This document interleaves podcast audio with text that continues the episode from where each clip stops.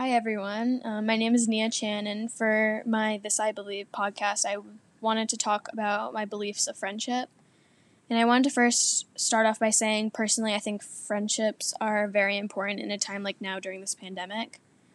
From my experience, um, the day we heard school was going to be all virtual back in March, since then I haven't seen my friends, and I haven't really seen many other people other than my immediate family and like some relatives.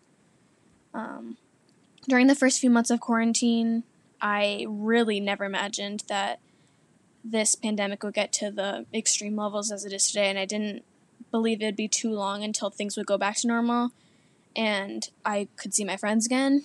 But next thing you know, eight months have passed by, and we still don't know when this will all be over and when there will be a vaccine.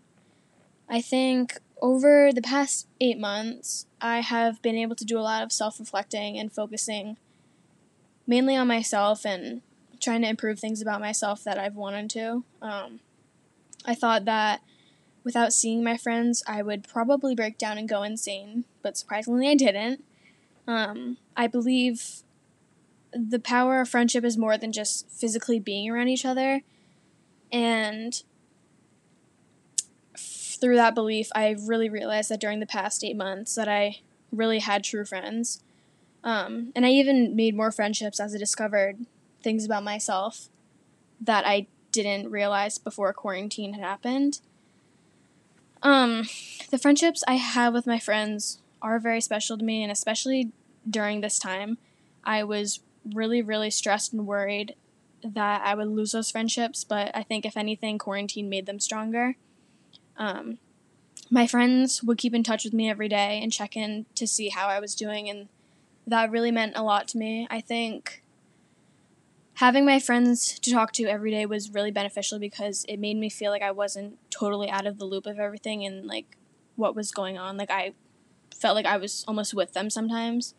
Um, I not gonna lie, I definitely had some rough patches where I was extremely down and not wanting to do much because I couldn't get over the fact that I didn't know when the next time I would see my friends was, and like I didn't see that day coming anywhere in the near future.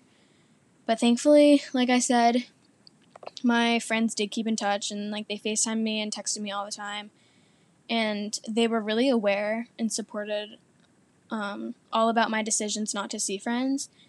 And I think that meant a lot to me because I heard many, many people saying things like, Nia, why don't you come out of quarantine? That's so dumb. And things like that personally kind of hurt to hear because I wasn't just making the decision just for myself. It was a sacrifice for not only my health, but my family's health as well.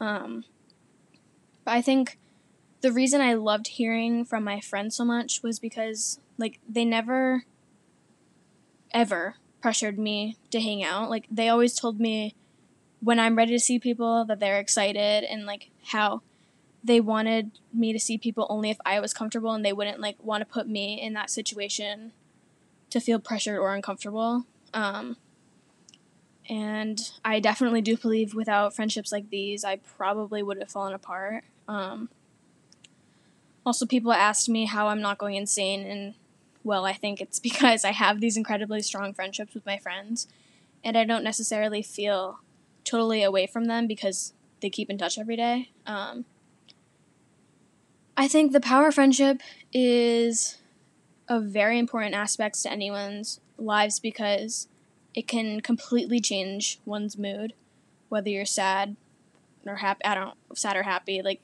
literally any mood. Um, my friendships personally feel almost more like family, and I'm so thankful for them as this is a very difficult time for everyone. But yeah, thank you for listening to my podcast. I hope you enjoyed, and I hope you have an amazing day.